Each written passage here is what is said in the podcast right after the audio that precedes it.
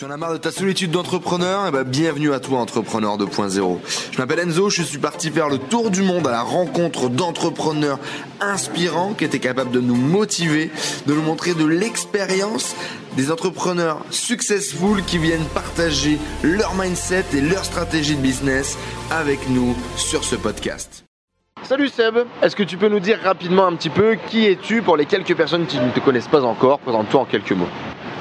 Alors, euh, bien, merci de m'accueillir d'abord sur ta chaîne. Euh, bah, je suis, enfin peut-être me connaissent d'ailleurs un peu puisque je suis aussi en vidéo sur YouTube. Je suis youtubeur, comme dirait Stan, entre autres choses. donc, youtubeur. youtubeur.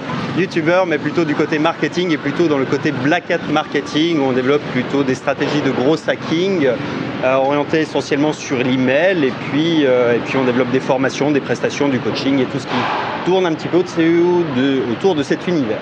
Tout à fait. Je pense que c'est bien le petit, pitch effectivement de, base, plutôt lisse. Mais moi je le sais, tu n'as pas une vie aussi lisse. Donc on va creuser un petit peu dans tout ça. Tu vas nous partager un petit peu, un petit peu tout ça. Quand et comment est-ce que tu as démarré ta première aventure entrepreneuriale? Alors, euh, ouais, effectivement, moi, ça remonte un petit peu plus loin que, la plupart des gens qu'on voit sur Internet, enfin, du moins dans le sens où, euh, je suis déjà plus vieux que beaucoup plus que toi, du moins. Pas du tout. 24, c'est ça? 25, j'ai fait les 25. Non, 41 en vrai, et donc, du coup, eh bien, j'ai commencé avec une vraie entreprise en dur euh, il y a maintenant une vingtaine d'années presque, 98, et ma première vraie société en 99 une vraie SARL avec des vrais bureaux, avec des vrais employés, avec des vraies déclarations, avec des vraies emmerdes et avec des vraies déclarations et tout ce qui va bien, qui fait un peu le, parcours d'un entrepreneur. Donc tout ça sur un format plus classique avec euh, eh bien, un parcours long au départ, difficile, où il faut apprendre le métier, il faut apprendre à gérer un petit peu tout ce que tu ne connais pas, des salariés. tu t'aperçois qu'effectivement entreprendre, c'est gérer beaucoup et pas tant euh, faire ce que tu aimes. Et puis au bout de 7-8 ans, l'activité voilà, périclite un peu et puis tu as des options qui se présentent. C'est soit continuer, forcer un peu le destin ou bien te réorienter. C'est ce que j'ai fait en partant sur, sur Internet en 2006-2007 où c'était effectivement un petit peu plus le western et quelque chose qui qui était plus drôle à explorer que quelque chose qui était un peu sur le déclin. Il y a des gens tu sais, qui ont leur truc, savoir pourquoi est-ce qu'ils veulent entreprendre, euh, euh, ils ont une vision de qu'est-ce qu'un entrepreneur. Euh, toi, c'est quoi qui a fait, quand tu t'es lancé dans l'entrepreneuriat, ça a été quoi ton déclic ou ta vision de pourquoi est-ce que tu voulais devenir entrepreneur? Euh, bah, le pourquoi, c'était finalement euh, un petit peu l'opportunisme et puis d'avoir tout de suite quelqu'un qui était prêt à acheter quelque chose, avoir un premier client et finalement euh, c'était l'occasion ou jamais de faire le grand saut. J'étais, j'étais salarié en tout et pour tout six mois dans ma vie et c'est, un pote qui m'a demandé de venir bosser avec lui pour, pour une boîte de télémarketing qui montait et puis il s'est retrouvé un moment avec une clause d'exclusivité à devoir accepter et ça laissait un client sur le carreau qui lui avait, enfin je le connaissais, je l'avais même débauché, démarché ce mec-là, donc euh, finalement j'avais le client et j'avais la compétence, j'avais l'opportunité finalement de créer la boîte. Et c'est ce que j'ai fait, j'avais fait mes armes dans la première et puis j'ai finalement pris euh, mon envol avec les compétences et un petit peu tout ça, donc j'ai juste fonctionné avec l'opportunisme. Et donc, ouais, tu étais, commercial principalement, c'était tes compétences et c'est ce que tu as développé en tant qu'entrepreneur, c'est ça? C'est ça, c'est ça. J'ai appris un métier euh, qui était dans le télémarketing où on vendait finalement des leads dans un secteur très spécifique. Et ça, c'était une compétence qui se monnayait bien à l'époque puisqu'on vendait des, des rendez-vous. Ça a toujours fait marrer mes parents quand je leur disais que je vendais des rendez-vous dans ma vie. Ils ont toujours assimilé à vendre du vent et c'était un peu le cas, mais on vendait des, contacts qualifiés, très qualifiés. Et ce qui avait une valeur énorme de 150 à 300 euros effectivement. Et c'était quelque chose de recherché à l'époque. Il était compliqué d'obtenir et sur lequel on n'avait pas forcément beaucoup de, concurrence. Donc c'était effectivement des compétences rares, chères et il était intéressant de monétiser. Mais c'est encore un principe qui est valable aujourd'hui finalement. Ah non, mais carrément. Et puis dans tous les cas, quand tu es professionnel et que tu recherches des clients, euh, c'est toujours une question de ROI, quoi. C'est pas le problème de combien ça coûte, c'est combien ça rapporte. Ok. Euh, et comment ça t'est arrivé, du coup, cette bascule sur Internet? Parce que ça n'a rien à voir avec ce que tu faisais avant. Tu faisais du télémarketing, tu faisais du marketing, tu faisais du commerce, mais t'es pas un enfant d'Internet. Comment t'es arrivé à, te développer, à créer quelque chose online? Alors c'est vrai, comme tu le soulignes, je suis pas un enfant d'Internet, je suis pas né avec Facebook, je suis pas né avec, euh, la 4G, les smartphones comme on l'a maintenant. Ça pose des soucis d'ailleurs quand tu es de ma génération, on s'expose peu, on n'est pas vraiment habitué aux réseaux sociaux. Mais finalement, il y avait une grande bascule qui s'opérait, c'est quand Internet a commencé à vraiment être démocratisé, enfin au sens où euh, c'était pas encore ce que c'est maintenant, mais on sentait qu'il y avait beaucoup de trafic à prendre, c'était la naissance des blogs. J'ai commencé Internet, euh, j'ai monté quelques sites dans les années 2000 pour rigoler, mais, euh, mais les premiers trucs, ça devait être sur des multimania, enfin des trucs enfin un peu qui n'existent plus maintenant, bref. Mais, mais en 2006, non, j'ai commencé à créer des blogs, des blogs de niche, et on s'est vite aperçu qu'en fait, il fallait pas beaucoup de compétences pour attirer beaucoup de trafic et que finalement c'était un, secteur où il y avait tout à faire. C'était vraiment le western en réalité, il n'y avait pas de règles, il y avait un grand espace de liberté, un énorme terrain de jeu. Tu pouvais positionner un site sur Google dans l'après-midi, même en étant une brêle, il n'y avait pas besoin de faire grand grand chose. TF1 n'avait pas de site à l'époque, YouTube existait à peine, on utilisait Dailymotion et d'autres Clear pour ceux qui connaissent, même pas WordPress. Enfin, c'était vraiment quelque chose qui était totalement différent. Il y avait plein, plein, plein de places à prendre et surtout, surtout, il y avait de l'argent qui coulait à flot. Et c'était ça la grande nouveauté c'est que moi j'étais sur un business qui était un peu descendant et que là on arrivait sur un marché qui était vraiment ascendant et même sans être très visionnaire sur le potentiel vraiment fondamental d'Internet, on était encore très loin de voir Amazon, ce que ça allait devenir, euh, Apple était encore moribond, enfin on est vraiment encore une fois sur une époque différente, mais il y avait vraiment une tendance vraiment lourde qui était euh, c'est trop facile. Il y, a, vraiment plein, plein, trop de choses à faire. C'est ce qu'on a fait. On a sauté sur les occasions. J'avais un pote qui, avait, qui s'était lancé dans le poker, qui avait un gros forum de poker. Il avait des milliers de membres. Enfin, c'était, des trucs de folie. On faisait des, chiffres. À l'époque, j'avais des blogs qui faisaient 80 000 visiteurs par jour. Des trucs qui avaient un mois, qui avaient zéro backlink, qui avaient. Enfin, c'était des trucs complètement dingues, quoi. Énorme. Et aujourd'hui, euh, avec le recul du coup là, de, tes 11 ans maintenant euh, d'entrepreneuriat sur Internet, et puis quoi, 10 ans avant aussi dans l'entrepreneuriat traditionnel, euh, si tu devais lancer un nouveau projet, redémarrer de zéro sur un nouveau truc, ça serait quoi les 3-4 étapes que tu ferais pour lancer ce nouveau produit, ce nouveau projet? Si moi je devais le faire, et encore une fois je ne suis pas forcément un bon exemple au sens où j'ai déjà des compétences, j'ai déjà des habitudes, j'ai déjà des grilles analytiques qui me permettent d'aller plus vite, mais pour moi, du moins, si ta question c'est moi, si je devais relancer quelque chose, euh, je le ferai en utilisant quelque chose que je maîtrise déjà, et puis surtout, je le ferai avec la vision de construire une machine à transformer des, euh, des prospects en, clients, en passant peut-être par l'étape AMI, mais disons de construire vraiment un business qui est le plus automatisé possible et de mettre ensuite une source de trafic derrière. Ça veut dire d'avoir tout de suite la vision de dire qu'un site internet ou un projet sur internet c'est fait pour vendre, en apportant de la valeur bien évidemment, en apportant le plus de valeur possible, mais que c'est surtout finalement une idée de construire une offre cohérente de produits, de services. On peut tout mixer dans ces offres-là pour arriver à un résultat, mais derrière c'est de, de... les étapes que tu ferais Première étape, quoi Produit Première étape euh, Première étape, c'est trouver le secteur. Euh, le secteur, c'est-à-dire vraiment l'audience que tu vas vouloir cibler. Par exemple, ça serait, je sais pas, on parlait hier de, personnes qui voudraient s'adresser à des gens qui ont de l'argent, des hommes par exemple. Voilà, c'est de vérifier en fait la cible et de sélectionner une cible qui a de l'argent. En fait, il y a trop de gens qui se penchent sur les marchés où il n'y a pas d'argent à prendre. En fait, il faut le savoir, sur Internet, les gens ne consomment vraiment qu'à partir de 25 ans et au-delà. En dessous, tu as peut-être plein de gens qui aiment cliquer, qui aiment regarder les vidéos, mais ils lâchent pas une thune. La vérité, c'est ça, et donc, faut s'adresser à des gens qui ont de l'argent, parce que le but de créer une entreprise, avant ça, et c'est le nerf de la guerre.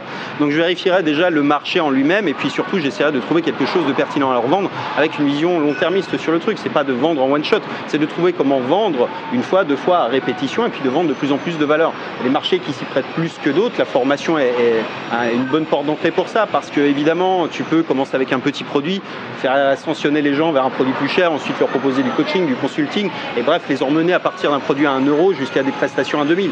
Tu peux pas le faire en faisant, je sais pas, du dropshipping de la même manière. Pendant, je vais pouvoir travailler d'autres leviers. Donc pour moi, je me reconcentrerai effectivement sur ces composantes-là qui sont essentielles sur les business et trouver vraiment un marché où il y a de l'argent et puis effectivement d'essayer d'apporter le plus de valeur et en apportant le plus de valeur possible, tu vas développer des offres qui elles sont de plus en plus rémunératrices. Derrière, je pluguerai une source de trafic. Alors aujourd'hui, on utilise YouTube.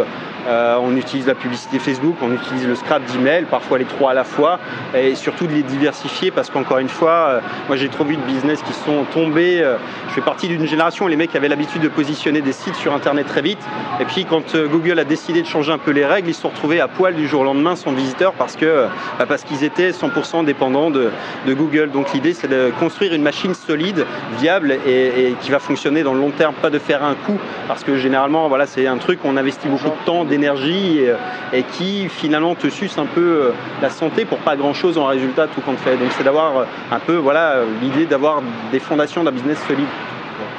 Quelque chose de classique. pour récapituler rapidement pour que vous suiviez bien, on a dans un premier temps étudié un espèce d'avatar client, trouvé un secteur, trouvé euh, un secteur intéressant sur lequel il y a de l'argent, sur lequel les gens ont des capacités d'acheter.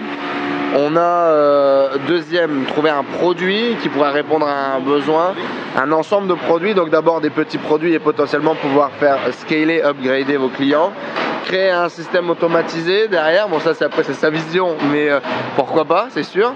Trouver un système automatisé et derrière, plugger ça avec différentes sources de trafic pour diversifier. C'est bien ça?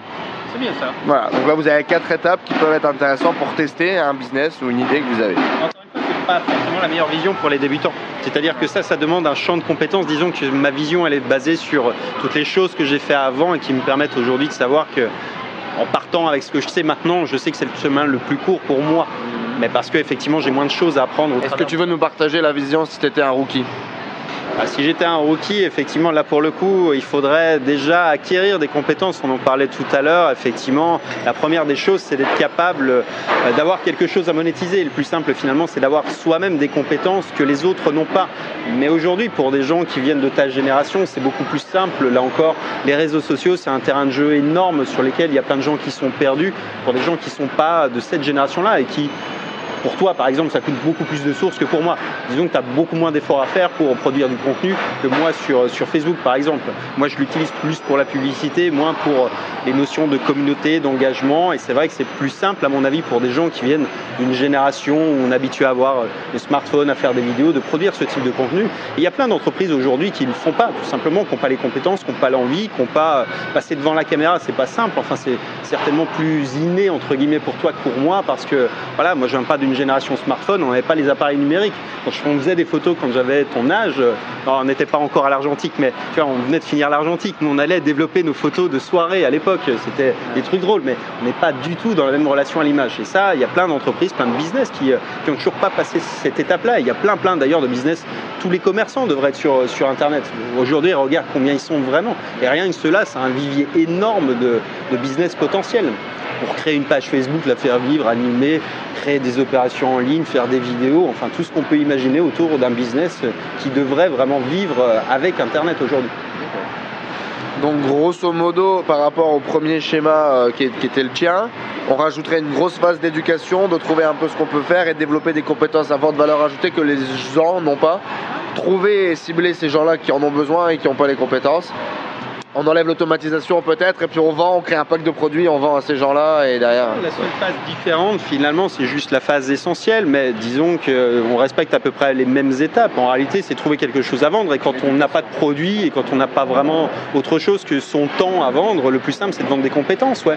Et les compétences derrière, le vendre à des entreprises ça me semble plus cohérent pour démarrer parce que c'est plus facile de faire payer 500 balles à une entreprise qu'à un particulier qui va jouer sur son... Euh, il y a un petit peu de travaux euh, c'est le problème de l'Asie en général. Oh, vous êtes là, mais ils nous font des cadeaux là.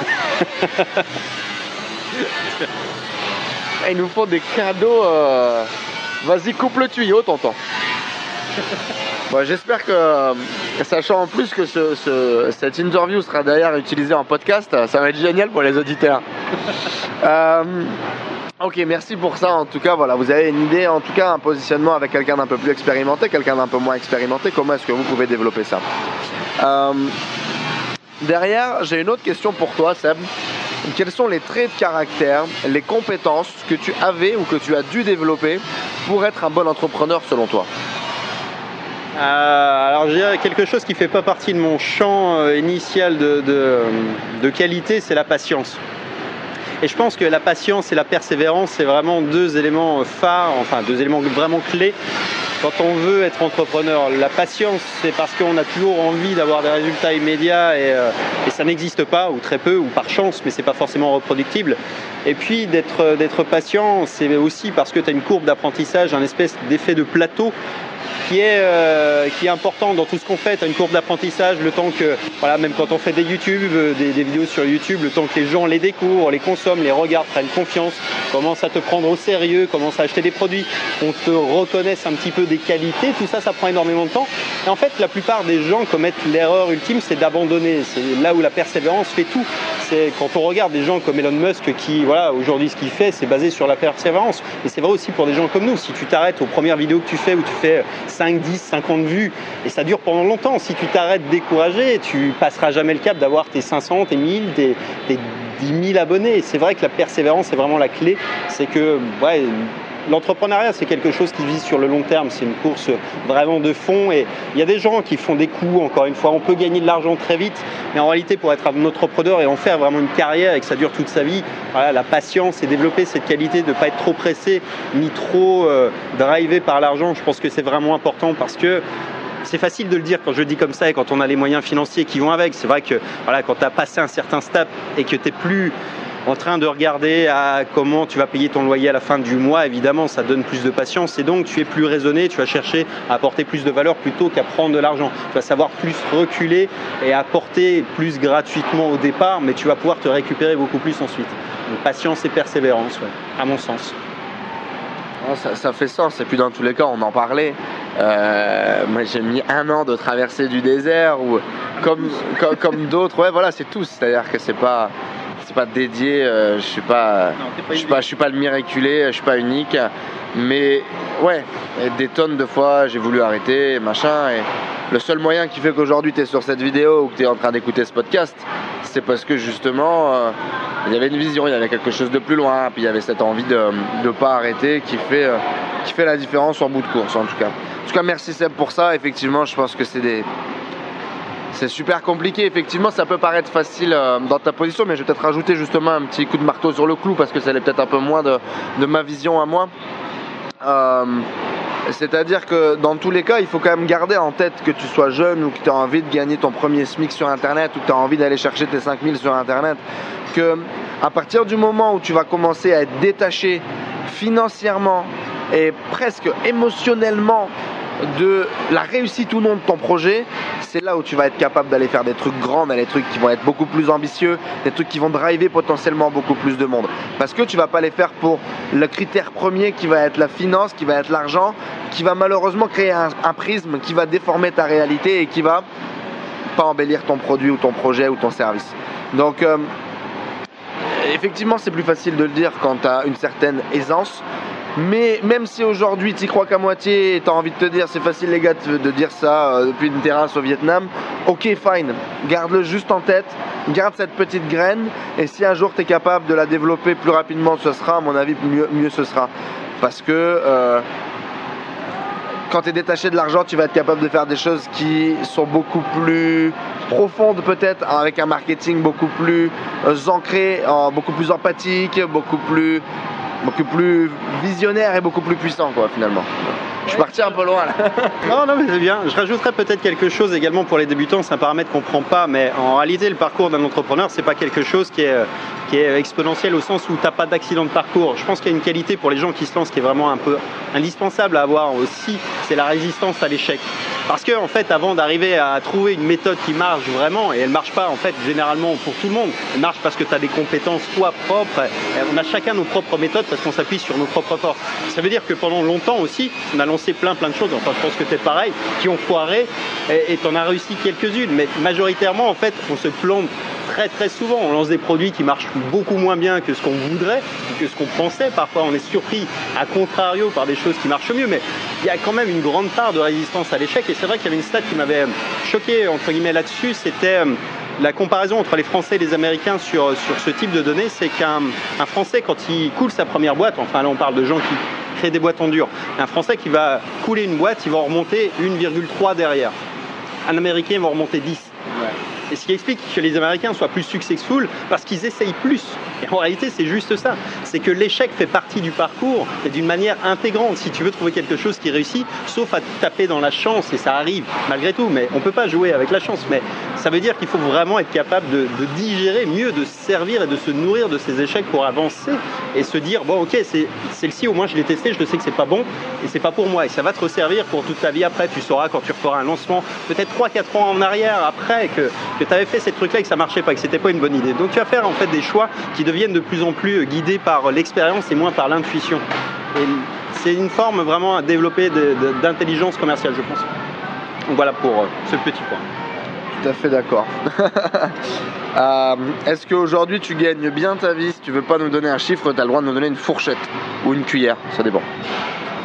Eh, en fait, dans, la vie d'entrepreneur, tu as, des gens qui flambent, c'est-à-dire qui vont gagner beaucoup d'argent et qui vont le dépenser, qui vont euh, voilà, se payer des montres, des costards. Moi, tu vois, j'ai une petite chemise que je fais faire sur mesure au, Cambodge, ça me coûte euh, la, somme faramineuse de 10 dollars. Donc j'ai plutôt une vie frugale au sens où j'ai une jeunesse avant, j'ai profité de, voilà, j'ai été expansif, tu as eu besoin d'acheter des costards, de montrer que tu avais réussi, évidemment. Aujourd'hui, je suis plus dans une vision où, j'ai pas besoin beaucoup d'argent pour vivre. D'une part, je vis dans un pays où avec 2000 dollars, tu gagnes euh, pas loin de 10 fois le, salaire moyen. Donc déjà, ça te met dans une position où t'as pas, tu vois, quand t'as pas envie de t'acheter un iPhone tous les mois, finalement, et quand ton kiff, c'est de voyager dans des pays comme ici, tu as besoin vraiment de 2000 dollars, tu peux très, très bien vivre. Quoi. Et au-delà de ça, en fait, moi, je développe aussi d'autres projets qui demandent du cash. Donc, en fait, ce que je me paye n'est pas représentatif de ce que la boîte, mes activités génèrent, parce qu'en fait, on, voilà, j'ai un associé, Julien, sur un projet qui est plus important, on a des développeurs, on a voilà, des choses qui demandent beaucoup d'argent et on préfère le mettre là, dans ça, dans ces aventures-là, dans de nouveaux business, plutôt que de les mettre dans une montre, dans un téléphone ou dans un truc qui, nous apporte rien, hormis de rendre un peu malheureux. Moi, mon kiff aujourd'hui, c'est vraiment ça, c'est de vivre en Asie. Je pars avec 7 kilos sur le dos, il y a mon ordinateur, il y a tout mon business dedans. Et puis, on s'est fait un resto faramineux aujourd'hui qui coûte, euh, allez, on a dépensé quoi Même pas 10 dollars. Bon, c'est, voilà, et c'est un resto français à l'autre bout de la planète où tu le ferais très bien. En France, ça devrait te coûter 30 ou 40. Donc, chacun fait, fait ses choix. Mais finalement, pense que pour plein de gens qui sont venus en Asie, on a passé vraiment le cap un peu du matérialisme pour vraiment plus la qualité de vie. C'est vrai que quand tu viens ici, les choses deviennent plus. Les gens sont plus légers, ils raisonnent plus avec des choses futiles et on se nourrit beaucoup plus d'expérience. Tout devient à la fois moins grave, on n'est pas bercé par le climat ambiant français. Moi, j'y suis pas retourné depuis très longtemps malgré tout, mais j'ai des clients français qui m'en parlent. Ah, ils me disent, ah, t'as de la chance, etc. Mais c'est pas de la chance, c'est juste une volonté de partir et d'être ici. Je pourrais être ailleurs, je pourrais faire beaucoup plus d'argent en étant en France, en allant faire des events, en faisant des confs, en allant à des meet-up, parce que j'ai plein de clients que je pourrais aller former en présentiel aussi. Je ferais beaucoup, beaucoup plus d'argent qu'en étant là, mais je serais beaucoup moins heureux en réalité aussi. Donc l'argent, c'est pas le moteur de tout ce que je fais aujourd'hui. Justement, ça tombe bien, sur la question d'après, c'est justement est-ce que tu es heureux aujourd'hui Est-ce que tu es content d'être entrepreneur? Est-ce que tu es heureux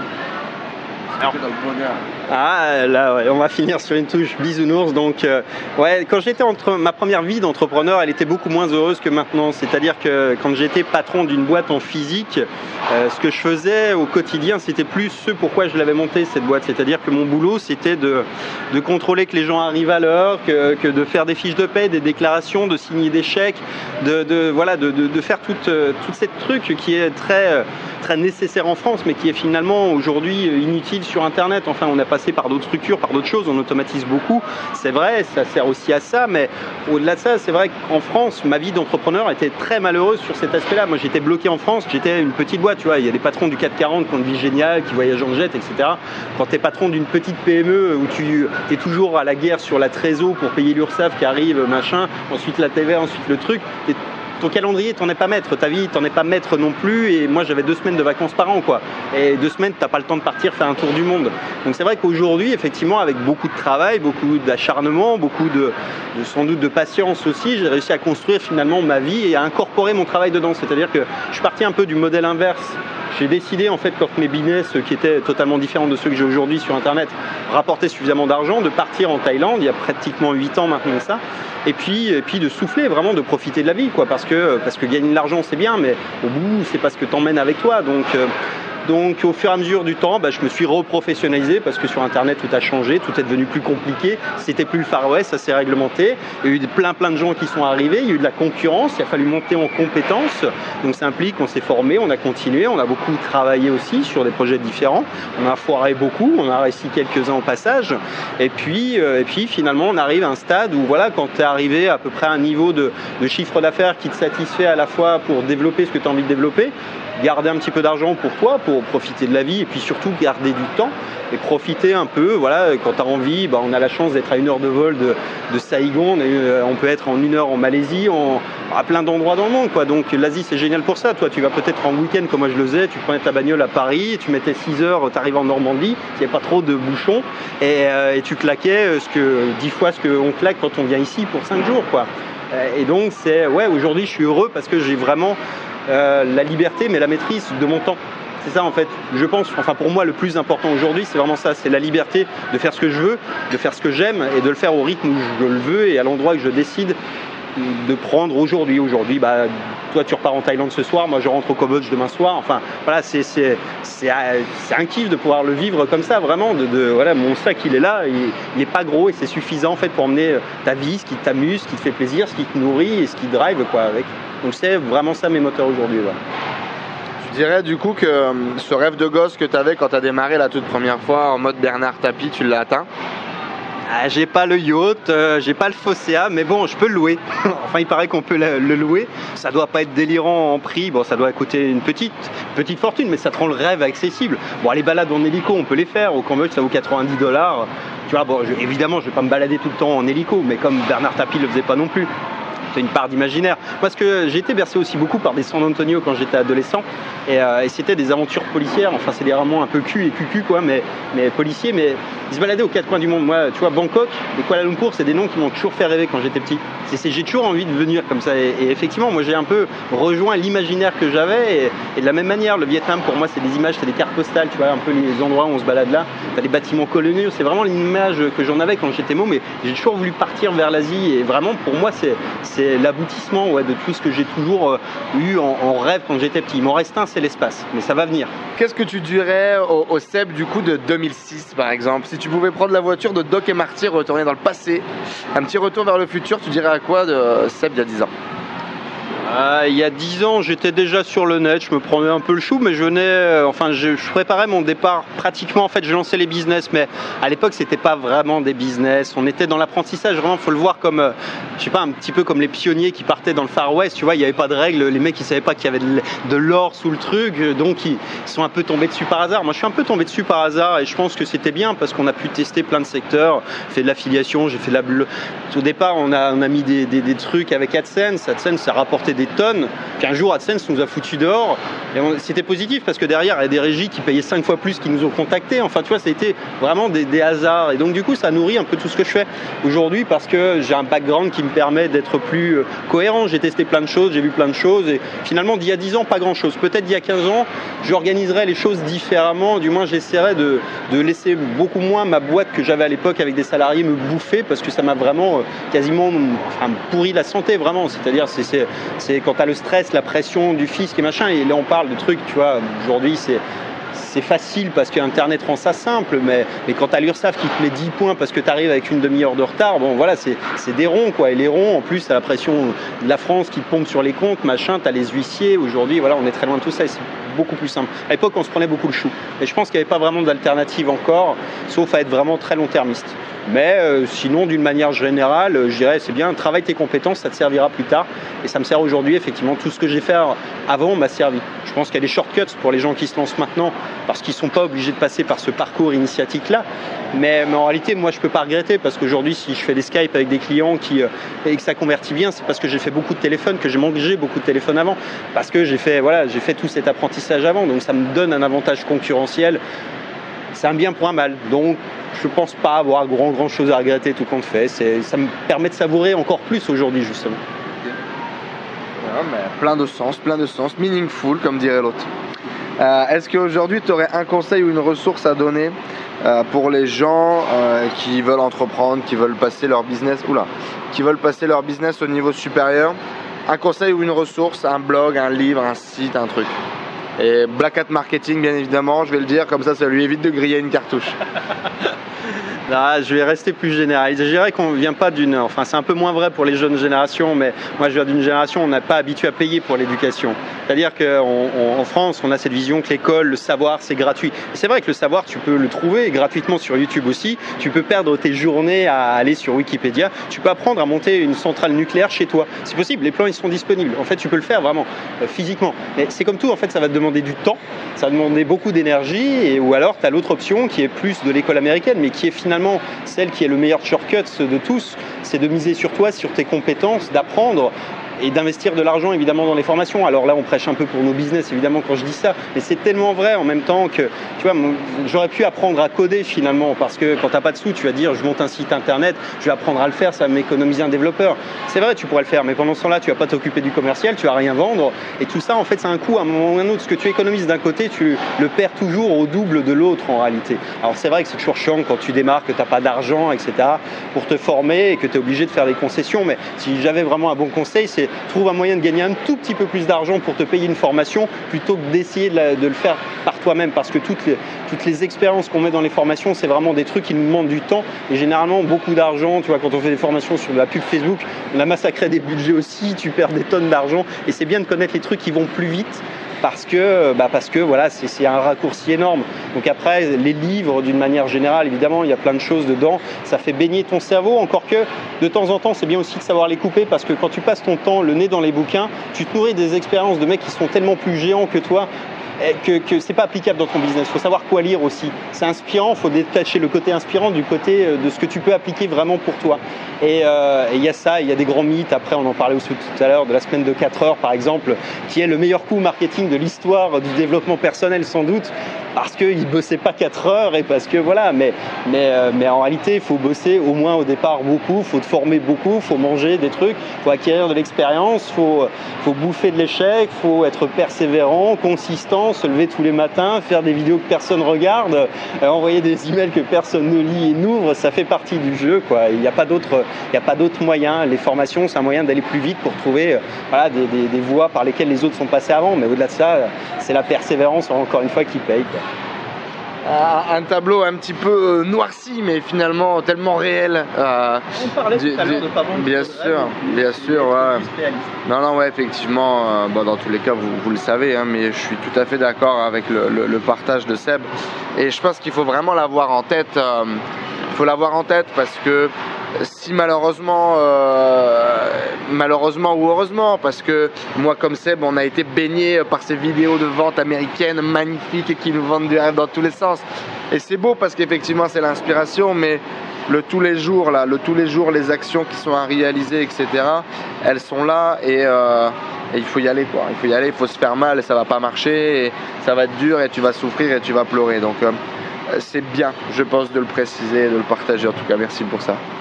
Euh, dernière petite question, enfin ou presque. Euh, selon toi, est-ce que l'on est entrepreneur ou est-ce qu'on le devient? Ah, c'est une vraie grande question. Alors, je me suis souvent posé cette question parce que, encore une fois, je viens d'une famille et d'un milieu ouvrier où je suis déjà le seul petit canard euh, du truc parce que je suis le seul entrepreneur. Et, je suis vraiment tout seul, quoi. Enfin, je suis une exception dans toute la famille. Et, et donc, du coup, je pense que c'est quelque chose qui devient euh, c'est pas que tu nais avec, c'est un peu. Euh, sans doute, j'ai grandi en étant, euh, en étant tout seul, enfin, enfant unique. Après, j'ai eu des frères et des sœurs, mais quand j'étais beaucoup plus, beaucoup plus vieux. Donc, je pense que ça vient de ça. En fait, tu apprends beaucoup à te démerder tout seul. En gros, moi, j'ai grandi en, apprenant. Enfin, je vais pas faire ma, Cosette, mais ma mère bossait, et donc généralement, tu vois, je me, je me faisais à bouffer le soir quand j'avais 7-8 ans. J'ai baigné dans, l'idée que tu devais te débrouiller par toi-même si tu voulais quelque chose. Et je pense que c'est plus de là que ça vient, à mon sens, pour moi du moins. Après, je sais pas si c'est vraiment le cas pour tout le monde, mais pour moi, c'est vraiment l'histoire que si tu veux quelque chose, bah, compte sur toi, ça ira toujours plus vite. Euh, et, si tu veux vraiment quelque chose très fort, tu arrives toujours ou tu trouves toujours un moyen de l'avoir. Et si tu comptes sur l'État aujourd'hui, bah, ta Ferrari, ton yacht ou la vie de Bernard Tapie, tu l'auras pas, c'est sûr et certain. quoi.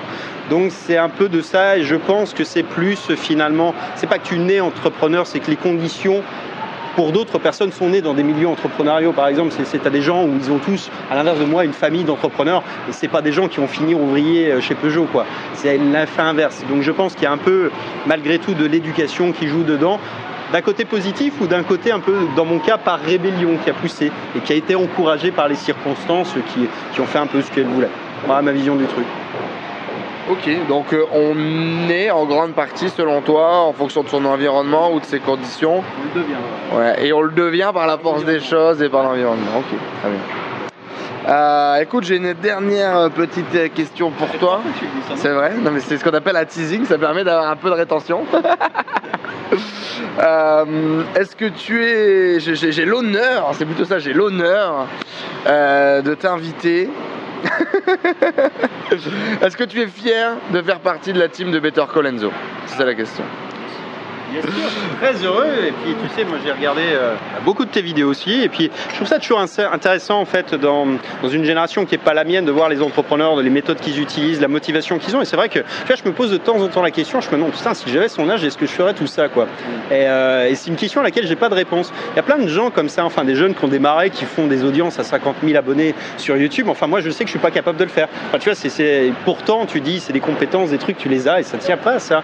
Je suis toujours euh, très, très impressionné, très admiratif des parcours, effectivement. Et puis surtout, encore une fois, moi, j'adore euh, le, côté entrepreneurial. On a plein de discussions vachement intéressantes et ça fait des, des, soirées qui sont super sympas. On a des points de vue qui sont différents sur plein de choses, mais à la fois qui sont complémentaires. Donc c'est, euh, toujours très enrichissant, effectivement. Et puis surtout, voilà, on a la chance de pouvoir se croiser dans des endroits euh, géniaux. Et c'est vrai que c'est, un des bonheurs de, ce parcours-là. Quoi. Et je crois que c'est à peu près la plus belle vie quand tu as passé le stade difficile, que tu arrives vraiment au truc où tu es bien. Après, voilà, tu peux juste kiffer. Puis, euh, et puis c'est vrai que c'est, cool, quoi. Vraiment.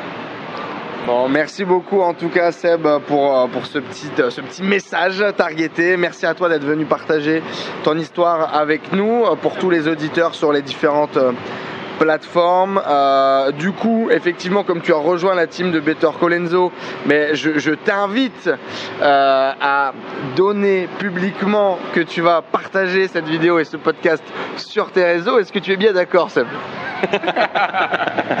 Ouais, ne t'inquiète pas, je vais les partager, bien sûr, sans souci. Voilà les amis, petit hack pour récupérer. Il parle de growth hacking, un petit growth hacking social pour être sûr de pouvoir toucher l'audience des gens. Non mais en tout cas c'était un vrai plaisir de pouvoir euh, partager cette discussion avec la communauté. Moi il y a énormément de nos discussions qui m'ont beaucoup inspiré. Euh, ce qui est très intéressant pour conclure euh, sur cette interview, c'est que Seb a un parcours complètement différent. Euh, en termes d'entrepreneuriat, il a entrepris dans beaucoup de domaines, sur des projets complètement différents. Aujourd'hui, il développe des logiciels, des choses comme ça. Donc, il y, a, si tu veux, des, visions qui ont dû se mêler, des comportements. Il a travaillé avec des gens de tout âge, etc. Et donc, finalement, ça, ça donne un point de vue qui est complètement différent, par exemple, euh, bah, de l'interview que j'ai pu faire euh, de Nicolas, de Manu, tu vois, de tous ces gens-là.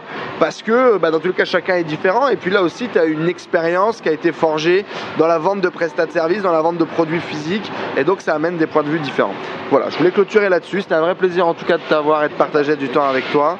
Et puis vous les amis, n'hésitez pas à vous abonner là juste en dessous, à laisser un like, à commenter, à partager cette vidéo, à liker et mettre 5 étoiles sur iTunes. Euh, c'est vraiment cool de pouvoir être euh, de plus en plus, d'avoir de plus en plus de feedback sur ces interviews, d'aller vous chercher des gens de plus en plus intéressants, comme j'ai l'habitude de le dire, des entrepreneurs ordinaires qui avaient envie de créer des parcours extraordinaires. Je vous dis à très vite d'autres prochains épisodes les amis. Ciao ciao Merci à tous d'avoir suivi ce podcast. J'espère que vous passez un agréable moment avec les entrepreneurs 2.0. J'espère que cette interview vous a inspiré. N'hésitez pas à nous laisser un avis sur iTunes. Cela nous aide vraiment à partager le message, à faire grossir la communauté d'entrepreneurs 2.0 et à aller chercher tout le temps de plus en plus de gros entrepreneurs avec des histoires extraordinaires à partager pour vous inspirer au quotidien. N'hésitez pas à laisser également vos messages sur le groupe Facebook Les Entrepreneurs 2.0, vos questions, vos partages, vos histoires, cela nourrit toute la communauté. Je vous remercie encore, je vous dis à très vite. Ciao ciao. Et à très vite. Ciao ciao. Et à très vite. Ciao ciao. Et à très vite. Ciao ciao. Et à très vite.